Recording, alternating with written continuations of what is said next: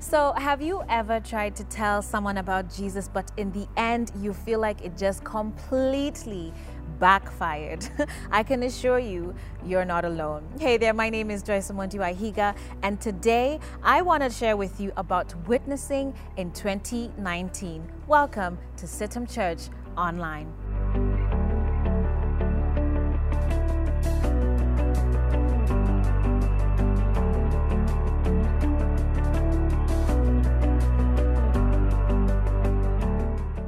I don't know about you guys, but sometimes it feels like it's getting harder and harder and harder to witness to an unbeliever about Jesus Christ and salvation these days. You see, many people believe that God exists. They may even make references like, thank God, or God is good. Um, they may even be attending a church service, you know, every Sunday, maybe even more consistently than some of us. But you're able to see by some of their lifestyle choices or their actions that they don't necessarily reflect the values or the principles of the Christian faith and the Word of God. Um, others may catch feelings when you, you know, try and tell them about Christ. You know, they can get offended that you would even think that they don't know God or don't have a relationship, you know, with Him or some sort of measure of faith or spirituality. Or maybe you just have a whole lot of fear about sharing your faith because you worry that people will think you're trying to present yourself as better than they are and what we like to say holier than thou.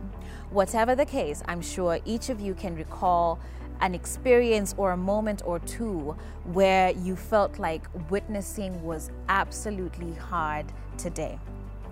So, despite those feelings, though, here's the thing we must witness. All right? We must witness the eternal fate of souls is depending upon us, upon you, and upon me to share the good news of the gospel of Jesus Christ. In fact, it's a command to witness. In Matthew chapter 28, verse 19, Jesus said, All authority in heaven and on earth has been given to me. Therefore, go. That word there, therefore, go. He's saying, Because I have that authority, I am supreme over all Here's the word I'm telling you go. Go and make disciples of all nations, baptizing them in the name of the Father and the Son and of the Holy Spirit. Now, this command is actually known as the Great Commission.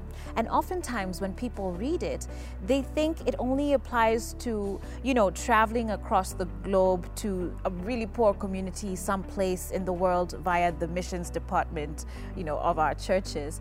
But as followers of Jesus Christ, the Great Commission applies to us too as individuals. There's still work to do in spreading the gospel if someone in your family, someone in your workplace, your school, your neighborhood, your community has not come to know our precious Lord and Savior, Jesus Christ.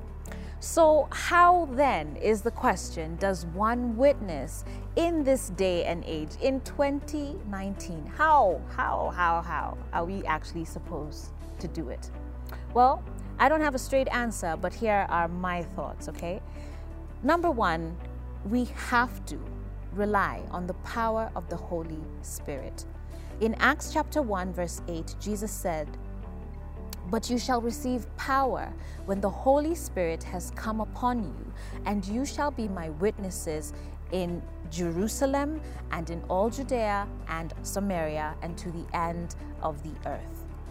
This power from the Holy Spirit is what gives us courage, boldness, confidence, insight, and ability and authority to actually go out there and share His word.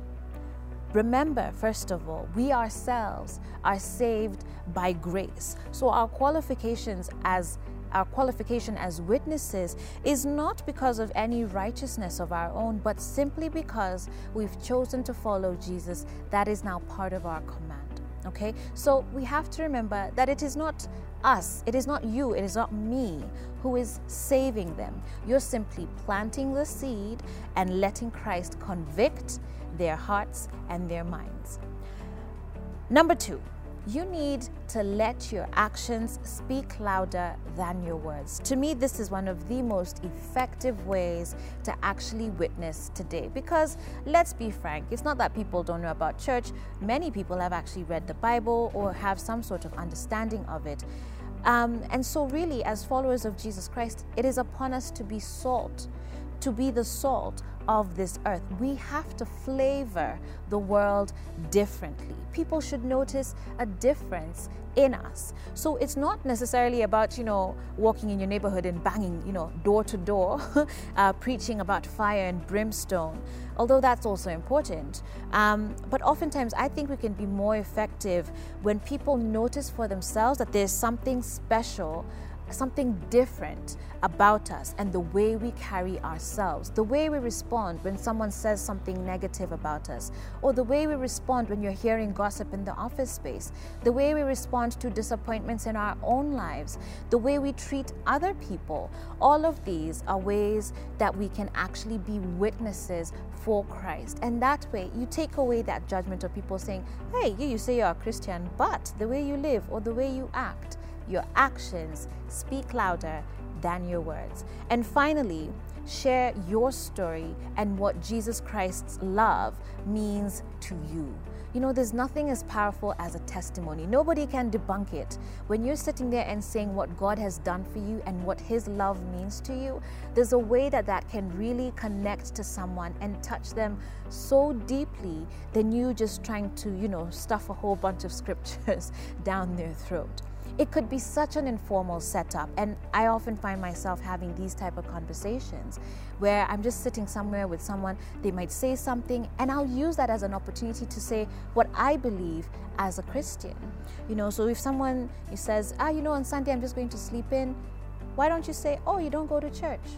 I fellowship in this place, you know, this is where I go on Sundays, this is why I love it, this is why I enjoy it. Perhaps you'd like to come and join me one day. That right there could be an inroad for you being able to witness. And you would be surprised at where that conversation could lead to. So, hopefully, this is helping some of you guys and encouraging you to understand that I know things are a little tougher nowadays. There's everything about this rights and that rights, and don't talk to me this way, and da da da da. but hopefully, this encourages some of you to actually be a bit more bold out there as you step out and project your faith and hopefully lead someone to the saving knowledge of Jesus Christ. With that said, thank you so much. Let me know what you think about these pointers. Do you agree? Do any of them resonate with you? I'd love to hear from you. With that said, Kwaherini, until next time, have yourselves a blessed week. I'll see you soon.